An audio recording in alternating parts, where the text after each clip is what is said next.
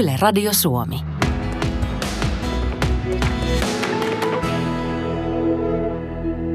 Viime kerralla muutoksen matkaoppaassa – jollain tavalla se suhde pitää siis otteessaan ja siitä ei pääse pois, vaikka siitä haluaisikin. Meillä on tietynlainen illuusio jostakin mahdottomasta, eli tietyllä tapaa me toivotaan, että se suhde muuttuisi tai olisi jota, joku sellainen mun unelmien täyttymys, että on se sitten ystävyyssuhde tai se parisuhde tai lapsivanhempi suhde, niin me toivotaan, että se kääntyisi hyväksi, vaikka me tavallaan tiedetään ja ymmärretään, että näin ei varmasti tule käymään. Ja siitä illuusiosta me pidetään kiinni. Jotenkin me tarvitaan sitä suhdetta.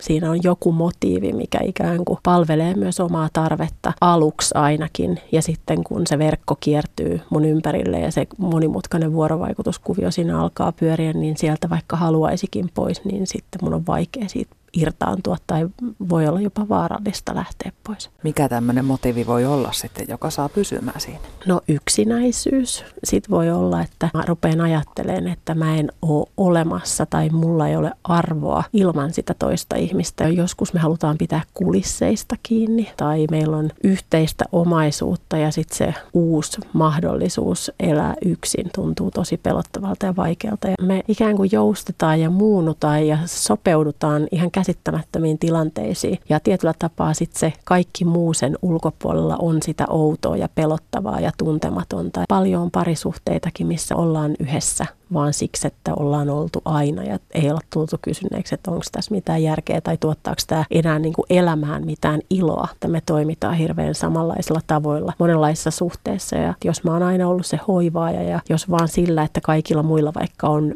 hyvä olla, on paljon tärkeämpää kuin sillä, että miltä musta tuntuu, niin en mä ehkä osaa lähteä myöskään vaikka sitten ystävyys- tai parisuhteeseen, jossa mä en toimisi samalla tavalla. Jokaisen pitäisi aina pysähtyä miettimään ja katsomaan peiliin mietin, että mikä on se mun osuuteni ja mitä mä voin tästä suhteesta oppia, että mun ei tarvitse enää toistaa sitä ongelmaa.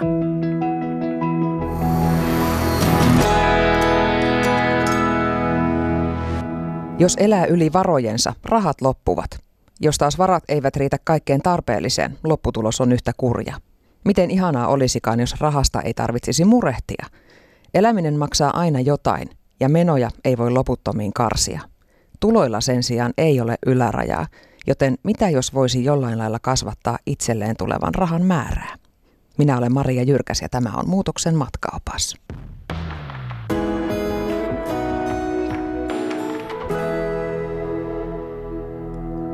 Sanotaan, että raha ei tuo onnea, mutta ei sitä tuo varattomuuskaan. Onnen sijaan raha tuo turvaa. Jos pääsee sellaiseen onnekkaaseen tilanteeseen, että viimeistä penniä ei tarvitse venyttää, voi talousmurheista vapautuvan energian käyttää johonkin muuhun, vaikka elämänsä suunnan miettimiseen. Tänään muutoksen matkaoppaassa puhumme taloudellisesta vaurastumisesta ja erityisesti taloudellisen turvan rakentamisesta omaan elämään lähtökohdista riippumatta. Vieraana on varallisuusvalmentaja Minna Nikula. Tervetuloa. Kiitos. Mikä sun oma taloudellinen tilanne on tällä hetkellä? No se on ihan todella hyvä, on kyllä tyytyväinen. Mulla on hyvä puskuri pankkitilillä rahaa ja sen lisäksi mulla on mm, ihan mukavan kokoinen osakesalkku. Aina yleensä sanoin, että kuusi numeroinen sen tarkemmin siihen menemättä. Ja sitten mulla on kymmenkunta sijoitusasuntoa mun puolison kanssa ja muutamiin sijoituksiin muihin omaisuuslajeihin. Että koen olevani hyvin taloudellisesti turvattu ja on matkalla kohti taloudellista riippumattomuutta. Ihan sama tilanne ei ollut vielä vuonna 2011, kun sä havahduit siihen, että käytännössä elit kädestä suuhun. Mikä Kyllä. tilanne oli silloin? Joo, mä olin silloin, mä ehkä pitää vielä parkkeerata tai mennä ajassa taaksepäin vielä siitä mun lapsuuteen. Mä oon vähävaraisesta perheestä, on mun, mun lähtökohdat, mistä mä oon lähtenyt liikkeelle ja, ja se on tuonut mun elämään semmoisen mm, tietynlaisen nälän, shoppailla ja kuluttaa ja, ja kokea kaikkea ja, ja käyttää rahaa, koska sitä ei lapsuudessa ollut. Ja sitten kun mä valmistuin kauppakorkeakoulusta ja, ja lähdin tekemään uraa ja, ja mun tulot rupesi kasvamaan, niin, niin sitten mä jotenkin hurahdin siihen kuluttamiseen myöskin, että, että mä shoppailin, mä, mä matkustelin, mä kävin ravintoloissa syömässä, juhlin kaikkea mahdollista, kulutin rahaa kuin viimeistä päivää. Ja silloin vuonna 2011 mä olin tosiaan siinä tilanteessa, että että mä elin jatkuvassa luottokorttivelassa. Ja oikeastaan se, mihin se kulminoitu, oli se, että, että mulle tuli hirveä pakko mielle saada iPad, joka just silloin lanseerattiin ja mä halusin ostaa sen kaikkein kalleimman version ja mulla ei ollut siihen varaa. Ja sitten mä totesin, että jos mä nostan mun tilin aivan tyhjäksi ja, ja jos mä vedän mun visan ihan tappiin, niin mä saan just just ostettua sen ja, ja sen mä sitten tein. Sitten sulla oli iPad, mutta ei ruokaa. Kyllä juuri näin. Ehkä jääkaapissa jotain ruokaa oli, mutta et seuraavaan pakkapäivään oli kuitenkin ehkä viikon verran aikaa siinä ja silloin mä havahduin, että apua tämä tilanne on ihan kestämätön, että mä oon tosi haavoittuvassa tilanteessa, kun mulla ei ole mitään rahaa eikä edes luottokortilla limiittiä, mitä voin käyttää. Sulla oli sikäli hyvä tilanne, että sulla oli kuitenkin hyvä palkkainen työ. Mm, kuinka yleinen tämä tämmöinen on, että eletään yli varojen? No kyllähän Suomessa on maksuhäiriömerkintöjä ihan älyttömän paljon. Mä en tiedä niitä viimeisiä tilastoja, olisiko 400 000 ihmisellä jopa jo. Että kyllähän se on ihan, ihan kauhean hälyttävää. Et varsinkin jotenkin just tämä pikavippien kutsu, mikä, mikä nykyään on niin jotenkin joka paikasta tulvii, että, että sä voit saada rahaa aika helposti käyttöön, niin kyllä se kannustaa semmoiseen ylivarojen elämiseen. Sitten on tietenkin myös perheitä, joissa ei eletä yli varoja, mutta rahat ei siitä huolimatta mm. riitä. Mm. Ja sulla on ratkaisu molempiin tilanteisiin. No kyllä mä kannustan aina kaikkia ihmisiä miettimään tulojen lisäämistä. Tai oikeastaan sanotaanko, että jos, jos haluaa saada taloutensa tasapainoon, eli siihen, että tulot riittää kattamaan menot ja toivon mukaan jää jotakin vähän ylimääräistä, jota sä voit sijoittaa ja, tai ensin säästää ja sijoittaa niin luodaksesi sitä taloudellista turvaa, niin, niin siinähän on kaksi vipua käytännössä, mitä sä voit käyttää. Sä voit lisätä sun tuloja ja sä voit karsia sun menoja. Ja hyvin paljon me, jos ruvetaan puhumaan tämmöistä niin kuin oman talouden haltuunotosta, niin keskitytään siihen, että no, miten niitä menoja voisi karsia. Mutta kyllä mä kannustan ihmisiä myös miettimään sitä, että miten sitä tulopuolta voisi lisätä. Koska kuten sä tuossa alkujuonossa sanoit, niin menoja ei voi karsia loputtomiin. Että, että sitten kun sä oot, elät niillä minimimenoilla, niin sen jälkeen sä et enää voi niitä vähentää, mutta tuloja sen sijaan, niitä voi aina lisätä.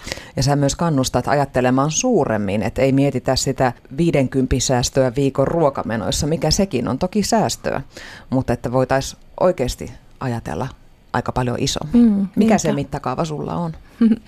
No kyllä mä tällä hetkellä mietin, että miten mä seuraavaksi ostan kerrostalon, kun mä oon asuntosijoittaja. Tai sitten mä mietin, että, että miten mä nostan mun, miten mä tuplaan mun tulot tai kymmenkertaistan mun tulot. Että mä oon itse asiassa asettanut itselleni tavoitteen vähän ehkä nyt jännittää sanoa se tälle julkisesti, mutta mä oon asettanut itselleni tavoitteet, että mä tienaan 100 tonnia kuussa nettona. Mä oon hyvin kaukana vielä siitä, mutta, mutta se on se tavoite, mitä kohti mä oon menossa.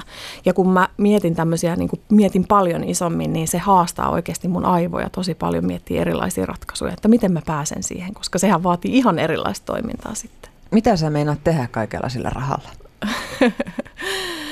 No mä haluan ö, viettää mukavaa elämää ja mä haluan olla taloudellisesti riippumaton. Se on mulle semmoinen tosi tärkeä arvo, että mä haluan olla vapaa tekemään mitä mä haluan, milloin mä haluan, kenen kanssa mä haluan. Ja sitten mä haluan, mä haluan kyllä myös auttaa. Mä haluan tehdä hyvää tässä maailmassa.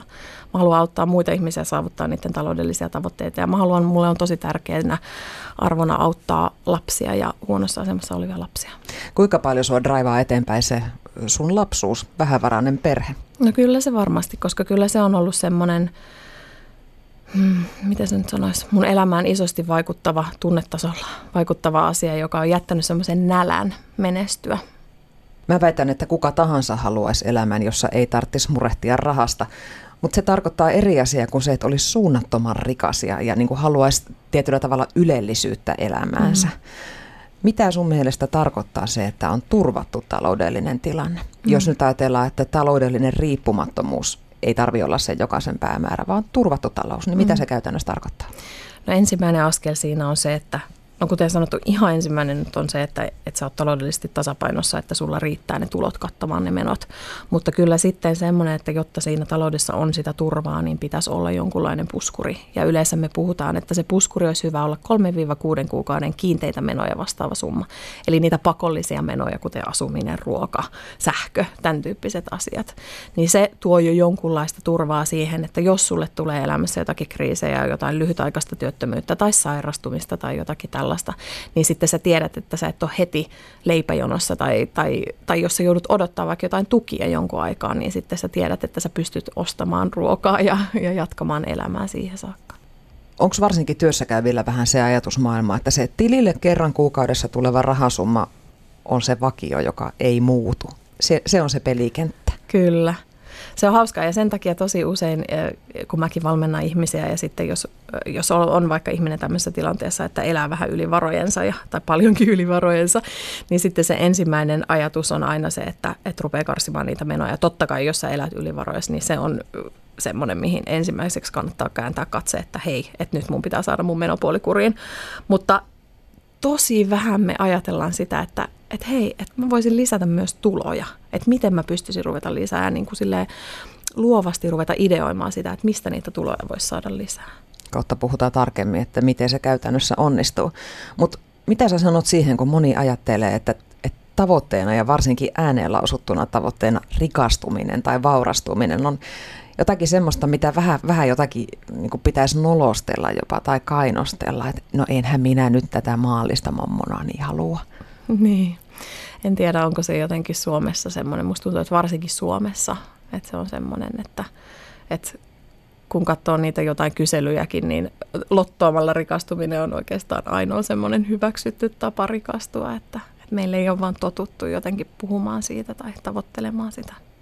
Ehkä monilla se liittyy mielikuvaan, että, että rikkaus jotenkin muuttaisi ihmistä. Niin, kyllä. Ja mä törmään todella paljon näihin ennakkoluuloihin ja uskomuksiin, mitä tosi monilla ihmisillä on, että rikkaat on jotenkin ahneita tai pinnallisia tai, tai mikä se nyt onkaan. Tai, tai niiden arvot on jotenkin ihan täysin pielessä tai ne on jotenkin epäeettisiä tai, tai niiden täytyy käyttää jotain niin kuin epäeettisiä keinoja tullakseen rikkaaksi.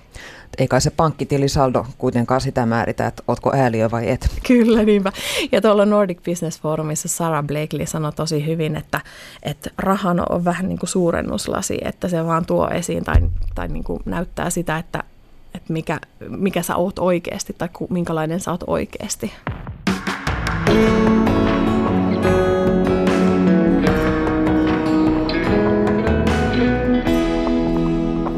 Radio Suomi. Muutoksen matkaoppaassa puhutaan tänään taloudellisesta vaurastumisesta, tilanteesta, josta moni varmaan unelmoi, tai jonka ainakin mielellään ottaisi vastaan omalle kohdalle, jos vain tietäisi, miten vaurastua. Vieraana on varallisuusvalmentaja Minna Nikula. Otetaan esimerkiksi tähän ihan tavallinen keskipalkkainen työssäkäyvä suomalainen. Mitä keinoja semmoisella ihmisellä on kohentaa taloustilannetta? No mä puhun, että, että kaikilla oli keskipalkkainen, pienituloinen tai suuripalkkainen, mutta että ne käytännössä ne kolme asiaa, mitä joka ikinen ihminen voi tehdä, niin on just miettiä, että mistä sä saat lisää tuloja. Toinen on se, että miten sä järkeistät sun menoja tai miten sä karsit sun menoja. Ja kolmas on se, että, että opiskelet paremmaksi sijoittajaksi. Ne on oikeastaan ne kolme vipua kaikille. Lähdetään liikkeelle tuosta tulojen ja menojen yhteensovittamisesta. Onko sulla jotakin semmoisia kikkakolmosia siihen, että, että miten miten sen oman kulutuksen saa sopeutettua siihen, mitä tulee sisään? Mm. No tietysti ihan alku, alkutekijä on se, että, että sun pitää ymmärtää, että, että paljon sulle tulee sisään ja sitten sun pitää ymmärtää, että paljon, mitä sulla menee ulos ja mihin sulla menee se raha. Eli, eli sä seuraat jollakin tavalla sun omaa taloutta vähän aikaa, että sulle syntyy se käsitys ja se tunnet ikään kuin ne numerot, sun tulot ja menot. Sitten seuraava steppi on se, että sä, sä budjetoit, eli, eli sä määrität, että, että millä tavalla mä haluan käyttää sitä rahaa, mikä mulla tulee sisään. Ja siinä on niin kuin tosi hyviä semmoisia suhteellisen helppoja nyrkkisääntöjä, että esimerkiksi ne kiinteät kulut, eli just ne pakolliset, mistä puhuttiin, niin pitäisi olla suunnilleen maks 50-55 prosenttia sun tuloista. Ja sitten loppu, kulutus, sijoittaminen, säästäminen, itsensä kehittäminen, hyvän tekeväisyys, ne muodostaa sitten sen loppuosan. Niin tavallaan, että sä sä rupeat niin kuin asettaa itsellesi raameja ja pyrkimään kohti semmoista niin kuin järkevää taloudenpitoa. Ylimääräistä menoa tietenkin pystyy karsimaan aika helposti, mutta sitten jos on isoja perheitä, jotka vaatii ison kodin, että kaikki mahtuu siellä asumaan, on vaikka kolmen lasta vaatetettavana, ruokittavana, töihin pitää jollain kulkea. Ja se tarkoittaa sitä, että se kuukausittainen pakollinen rahasumma, joka menee ihan vaan siihen elämiseen, on, on aika iso. Voiko tämmöisistä asioista sitten enää tinkiä, että kehotaksa esimerkiksi semmoiseen, että mietitään asumismuotoa, että vaihdetaanko halvempaan kotiin tai tämmöistä? Mm, no mä kehotan siihen, että, että sä et elä yli varojesi. Eli jos jos on näin, että, että sun asuminen on niin kallista tai se sun elämäntapa muuten on niin kallista, että sun tulot ei riitä siihen, niin sitten sulla on kaksi vaihtoehtoa. Joko sä teet niitä vaikeita valintoja ja karsit niitä sun menoja, jopa, jopa siihen, että sä oikeasti muutat pienempää asuntoa halvemmalle alueelle tai mikä se onkaan. Tai sitten sä oikeasti keskityt siihen, että miten sä pystyt lisäämään niitä tuloja, jotta sä pystyt elämään semmoista elämää kuin sä haluat. Mennään siihen seuraavaksi. Miten tuloja voi lisätä? No tosi paljon mä niin kuin usein lähden liikkeelle siitä, että kun suurin osa meistä kuitenkin on palkkatyössä, niin sitten, että, että miten mä voisin saada lisää palkkaa. Että pystynkö mä neuvottelemaan lisää palkkaa siinä mun, mun nykyroolissa, pitääkö mun jollakin tavalla opiskella tai, tai muuten niin kuin hankkia jotain osaamista, joka vie mua eteenpäin johonkin niin kuin vaikka yle, ylemmälle tasolle tai niin kuin esimiestehtäviin, mikä se nyt onkaan, eteenpäin mun uralla ikään kuin, ja sitä kautta pystyn saamaan lisää palkkaa. Tai sitten just se, että että hei, että no mitä, mitä muuta osaamista mulla on, mitä mä voisin kaupallistaa, mistä mä voisin saada lisää tuloja.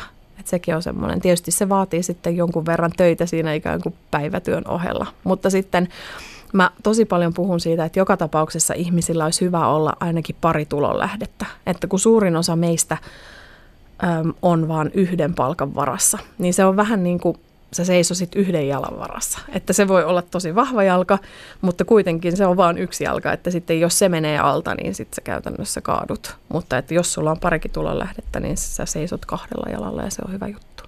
Sulla on oma tie kohti vaurautta alkoi muun muassa sillä, että sä aloit tehdä lisää hommia päivätyön lisäksi. Kerro vähän Joo, siitä.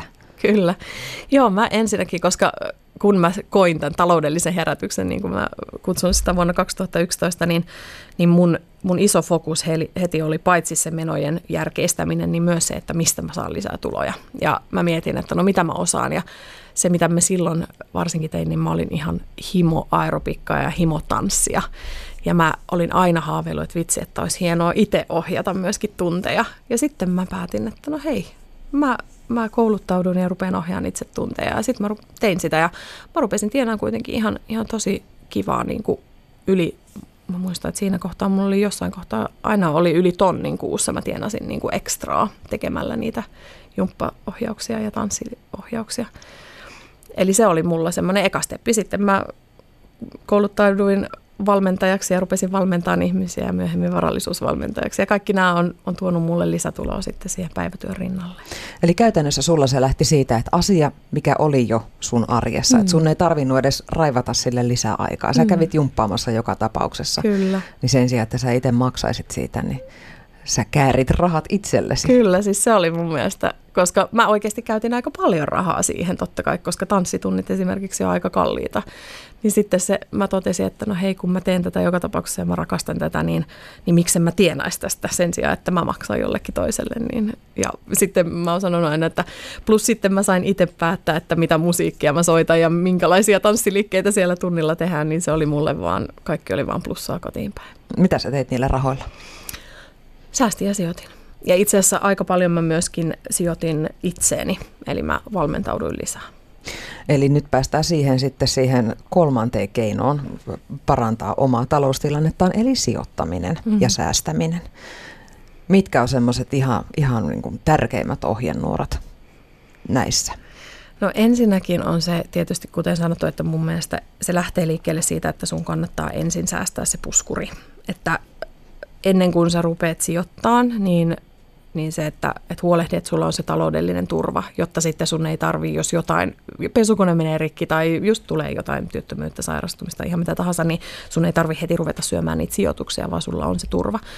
Mutta sijoittamisessa sitten, mä aina sanon, että tärkein neuvo on ainakin se, että, että ymmärrä mihin sijoitat, että et lähde vaan silleen niin kuin ainakaan minkään muun joukon mukana tai tartu joihinkin vinkkeihin, mitä muut sulle sanoo, vaan hankin semmoinen tietty perusymmärrys siitä ja sitten lähde vaan liikkeelle. Se on se, mitä kaikki asiantuntijat sanoo tärkeimpänä neuvona, lähde liikkeelle, lähde liikkeelle, koska sekin myös opettaa. Ja jos sä lähdet pienillä summilla liikkeelle, just vaikka muutamalla kympillä kuussa, niin sille ei ole niin paljon väliä siinä kohtaa, että mihin sä sijoitat. Se on enemmän se, että, että sä yleensäkin rupeat sijoittamaan ja rupeat oppimaan siitä. Että sitten vasta myöhemmin ajan kanssa sillä on enemmän merkitystä, että, että sä teet fiksumpia sijoituspäätöksiä. Moni varmaan ajattelee niin, että no kun ei mulla jää sitä ylimääräistä kuin muutama kymppi, niin se nyt on ihan se ja sama, että, mm. että mitä mä, että mieluummin käy vaikka kerran ulkona syömässä, kun, kun laitan sen jonnekin rahastoon. Mm. Mikä sun mielipide tähän? No ähm, jos ei ole vielä tutustunut korkoa korolle ilmiön, niin suosittelen lämpimästi tutustumaan, koska se on niin huikea, huikea asia. Ei turhaa Albert Einstein kutsunut sitä maailman kahdeksanneksi ihmeeksi. Eli ajatuksena on se, että kun sulla on joku pääoma, sä sijoitat sen, saat sille tuottoa eli NS-korkoa, niin sitten kun sä sijoitat sen koron myös, niin sä saat sillekin korkoa, eli korkoa korolle. Ja tämän ilmiön ansiosta pienetkin summat kertautuu ihan huikealla tavalla, mitä pitempään sä jatkat sitä sijoittamista. Ja mä aina vertaan sitä, että esimerkiksi jos mä oon kaupassa ja mä katson, että no tässä olisi joku tämmöinen muutaman kympin juttu, niin itse asiassa sä voit kertoa sen tyyliin kymmenellä, että se onkin niin kuin muutaman sen juttu, jos sä mietit, että sä sen sijaan, että sä ostat sen, sä sijoittaisit sen rahan ja sitten se rupeisi tuottaa sulle korkoa korolle, niin se kasvaa kuitenkin ajan myötä. Se on valintoja myöskin siinä, että jos sulla, sä elät nyt tietynlaista elämää, niin sä et välttämättä tulevaisuudessa pysty elämään samanlaista elämää, jos jotakin takaiskuja tulee tai joitakin kriisejä tulee elämään tai sitten viimeistään eläkkeellä sun tulot tulee tippumaan. Että sen takia on hyvä ihan niin kuin tehdä kun suhteellisen pienilläkin valinnoilla pystyy oikeasti vaikuttaa sitten siihen, että pystyy myös tulevaisuudessa elämään sitä kivaa elämää. Ja totta kai mitä isompia tuloksia haluaa saada aikaan, niin sitä isompia muutoksia sun pitää tehdä elämässä.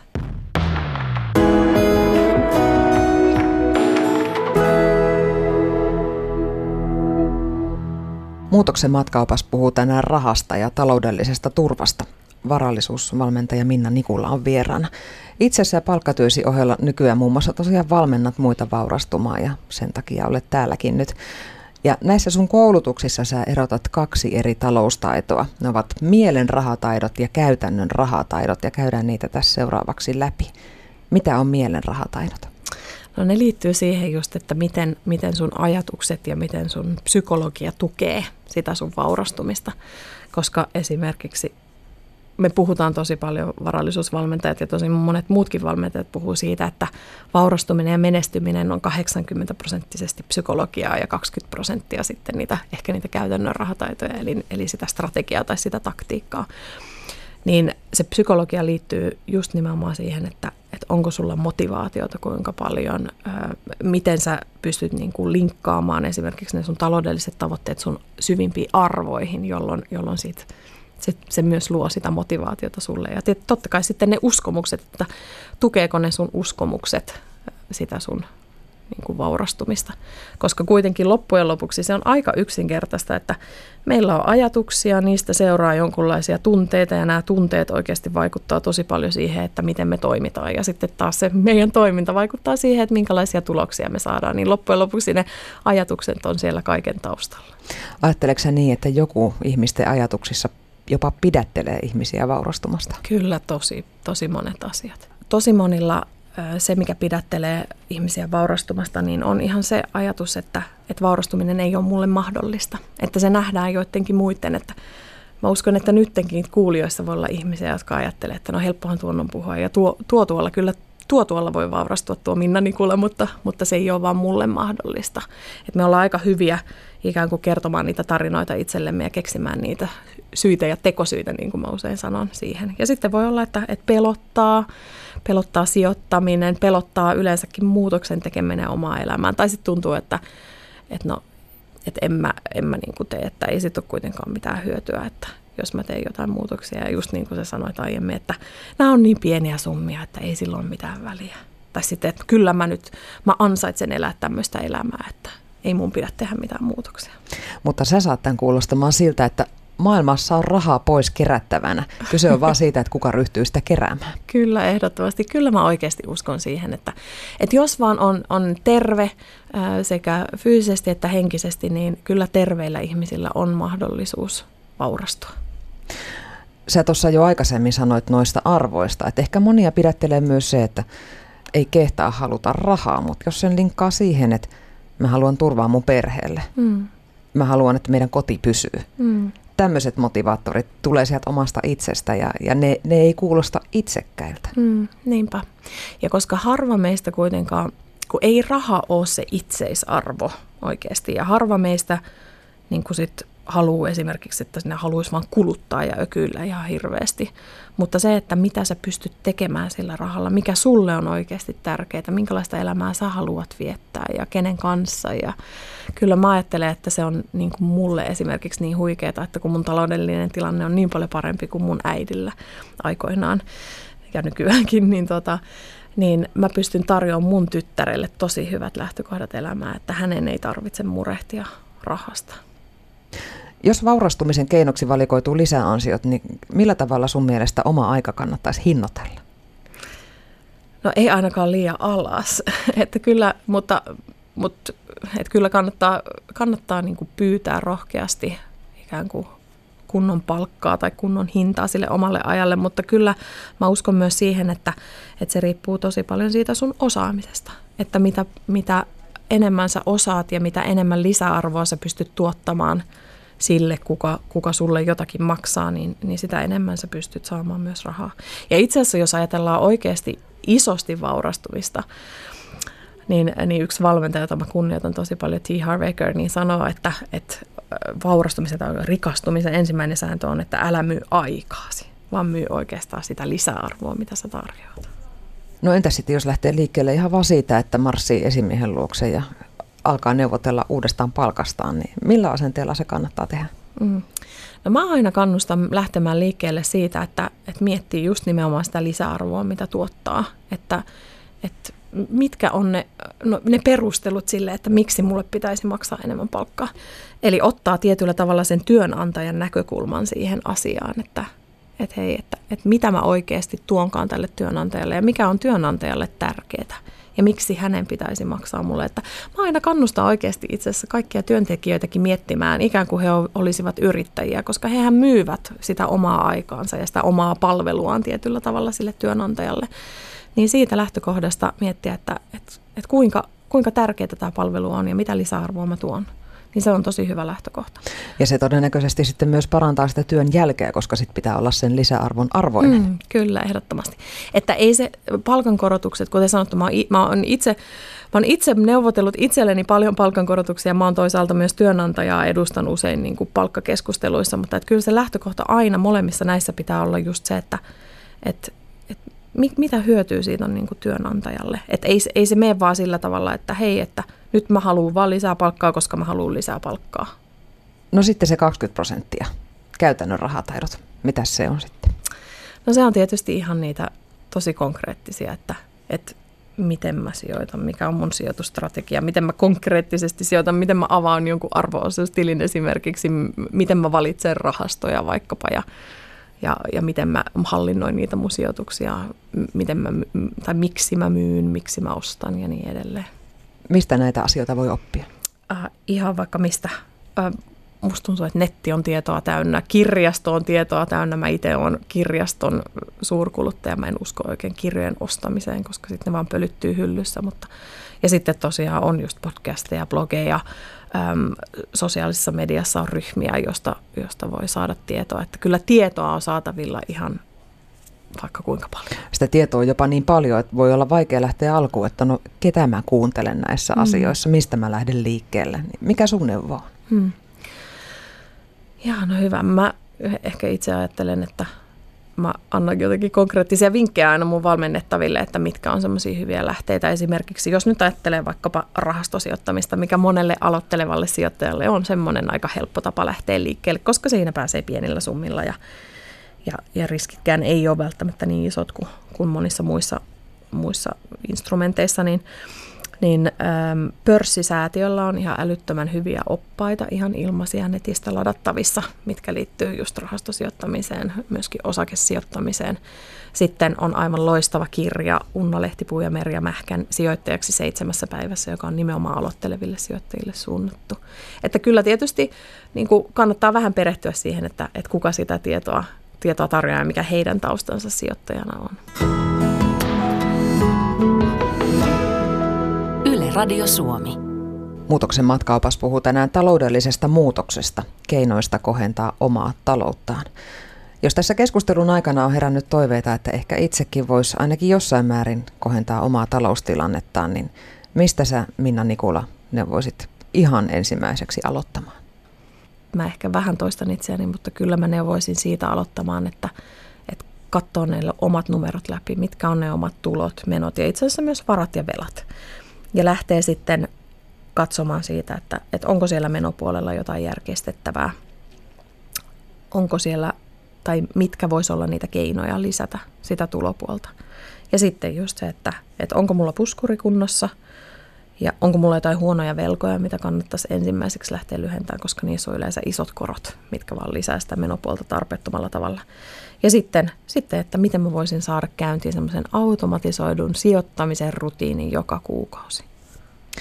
No sitten kun tämä lähtökohta on sillä lailla tiedossa, että tiedetään ne sen hetkiset pelimerkit ja sitten on ajatuksia, että miten mä voisin tätä mun tilannetta parantaa, niin mihin se tavoite kannattaa asettaa ensinnäkin ajallisesti ja, ja sitten rahallisesti? No tavoite kannattaa asettaa sinne, mitä sä tavoittelet, mikä on, mikä on sulle se, se inspiroiva tavoite, se se, joka tuntuu, tuntuu hyvältä. Että, Oliko sulla joku tavoite? No mulla se lähti liikkeelle siitä taloudellisesta riippumattomuudesta, kun mä oivalsin sen, että semmoinenkin käsite on ikään kuin olemassa, koska mä, mä, mä tulin maailmasta, jossa, ää, jossa se ajatus oli, että et hei, et kunhan on työ ja kunhan sieltä tulee rahaa ja, ja se raha riittää kattamaan omat elinkustannukset, vaikka mulla se ei aina edes riittänyt, mutta, mutta tavallaan, että se riittää, että, että se on semmoista hyvää peruselämää. Mutta, mutta kun mä tajusin, että hei wow, että itse asiassa on mahdollista lähteä tavoittelemaan taloudellista riippumattomuutta, jossa sun sijoituksista saadut tuotot kattaa sun elämisen kulut, niin se oli mulle niin käsittämättömän inspiroiva ajatus, että wow, että koska yksi mun tärkeimmistä arvoista on vapaus ja riippumattomuus ja semmoinen tietty itsemääräämisoikeus, niin, niin se oli mulle, se, se edusti mulle just sitä niin kuin huippua siinä tietyllä tavalla. Eli sä tähtäsit aika kauas saman mm, tien. Kyllä, se oli mulle inspiroivaa. Mutta sen tavoitteenhan voi laittaa aika paljon lähemmäskin, vaikka mm. että vuoden kuluttua mulla on jonkunnäköinen puskuri. Kyllä, esimerkiksi. Se on jonkunnäköinen hahmotettava tavoite jo. Tai esimerkiksi kun mulla on valmennettavia, jotka, jotka just elää – tämmöisessä niin kuin vaikka velkakierteessä ja, ja ne kokee sen oikeasti tosi ahdistavaksi, että niillä on vaikka kulutusluottoja ja sitten niillä on jatkuvasti tietysti ne rasittaa kuukausittain, että niillä on iso menoerä ne kulutusluottojen lyhennykset ja ne maksaa niistä korkoa ja muutenkin jotenkin tuntuu, että niitä painaa se velkataakka. Niin se, että että esimerkiksi yhdelle valmennettavalle me sanoin, että ajattele, että sitten kun sä saat leikattua sen sun luottokortin kahtia ja sitten sä oot niin kuin semmoinen taloudellisesti niin kuin tasapainossa oleva – nainen, niin hän, hän oli silleen, että joo, se tuntui hänestä niin kuin tosi inspiroivalta tavoitteelta. Mm, no ihan kuin minkä tahansa muutoksen eläminen, niin, niin mielikuvaharjoittelu jopa se oma tavoite, että minkälainen ihminen mä haluan olla. Kyllä, juuri Se toimii näin. tässäkin. Kyllä.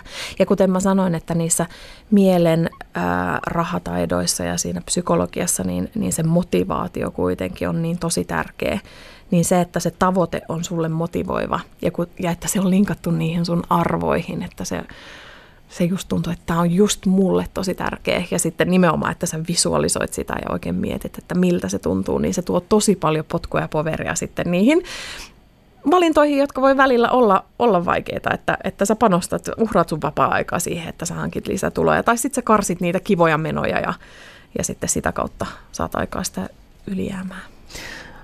Mä mietin niitä ihmisiä, joilla, joilla se tavoite ei, ei tuo sitä motivaatiota, vaan se, se aikaa saa lannistumisen. Et jos oikeasti on tilanne on se, että vaikka ää, iso perhe, ää, suht isot pakolliset menot, sitten saattaa olla vaikka sairautta, työttömyyttä, muuta, niin mitä sä sanot tämmöisille ihmisille? Hmm.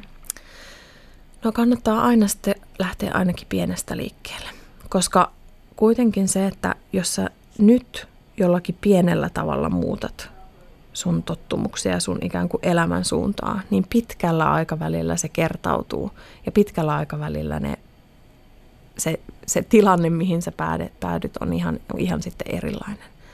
Eli se, että vaikka lyhyellä aikavälillä, jos haluat niin kuin nopeasti saada isoja muutoksia aikaiseksi, niin silloin sun pitää tehdä isoja toimenpiteitä. Mutta kun aika kuluu joka tapauksessa, niin jos sä jatkat vaan tätä, tätä niin kuin nykyistä toimintaa ja nykyistä tapaa olla, niin, niin sitten sä oot 10 vuoden päästä, 20 vuoden päästä, sä oot todennäköisesti suurin piirtein samassa tilanteessa. Mutta jos sä nyt rupeat tekemään vaikka pieniäkin muutoksia, niin sitten pitkällä aikavälillä tosiaan sä saat isoja asioita aikaiseksi. Että se, että me, meidän ihmismieli tyypillisesti me jotenkin niin kuin yliarvioidaan sitä, että mitä me voidaan saada aikaiseksi vu- esimerkiksi vuodessa, mutta me aliarvioidaan sitä, mitä me saadaan aikaiseksi kymmenessä vuodessa. Että, että jos että se vaan, että lähtee liikkeelle ja lähtee tekemään. Nykyään aika paljon saa lukea lehdistä juttuja milleniaaleista, jotka tähtää taloudelliseen riippumattomuuteen. Mm. Ja sitten jos on vanhempi ihminen, niin sitä voi helposti sortua ajattelemaan, että no helppoahan se niillä on, niillä on koko elämä aikaa säästää ja sijoittaa. Mutta mm. entä sitten, jos on jo siellä keski niin, niin vieläkö aikaa on? No ainahan siis, ja kuten sanottu, aika, aika menee joka tapauksessa, että, että, että ainahan sulla on aikaa. Niin kauan kuin sulla on vielä elämää jäljellä, niin sulla on aikaa tehdä muutoksia. Ja jos mä ajattelen esimerkiksi korkoa korolle ilmiöt, että siinä on kolme tekijää, jotka vaikuttaa siihen, että miten sä vaurastut. Yksi on se, että kuinka paljon pääomaa sä pystyt sijoittamaan. Yksi on se, että minkälaista tuottoa sä saat rahoille. Ja sitten kolmas on se, että, että kuinka kauan sä jatkat sitä, eli se aika. Niin tietysti, että ikään kuin mitä vanhempi sä oot, niin sitä aikaa sulla on vaan vähemmän käytössä kuin niillä nuoremmilla, mutta sulla on kuitenkin nämä kaksi muuta pelimerkkiä, millä sä pystyt sitten pelaamaan, että, että pystytkö sä jotenkin just lisäämään sun tuloja tai lisäämään sitä ylijäämää sillä tavalla, että sulla jää enemmän rahaa sijoitettavaksi, tai sitten pystytkö sä parantamaan niitä sun sijoitusten tuottoja sillä, että sä opiskelet paremmaksi sijoittajaksi. Eli, eli nämä on niin kuin mahdollisia kaikille. Miten nopeasti sä silloin aikanaan saavutit tilanteen, jossa se kädestä suhun elämä muuttui semmoiseksi turvatuksi taloudeksi, että sä tiesit aina, että ei tule pulmia ennen seuraavaa palkkapäivää? Kyllä se mulla tapahtui aika nopeasti, koska mulla se, se niin ä, iso rooli siinä oli sillä aivan hullulla kulutuksella näin jälkikäteen voi sanoa, että, että kun mä sain sen hallintaan ja sitten mä maksoin ne luottokorttivelat pois, ää, niin sitten mä pystyin niin kuin ruveta kerryttämään se, sitä puskuria aika nopeasti ja samaan aikaan sitä puskuria. Että en mä tiedä, olisiko mulla mennyt ehkä puolisen vuotta siihen. Sanoit alussa, että sulla tavoitteena on taloudellinen riippumattomuus. Milloin sä saavutat sen? Mä oon asettanut tavoitteeksi 50 olla taloudellisesti riippumaton. Nyt mä oon 42. Onnea matkaan. Kiitos. Kiitos käynnistä muutoksen matkaoppaassa varallisuusvalmentaja Minna Nikula. Kiitos paljon.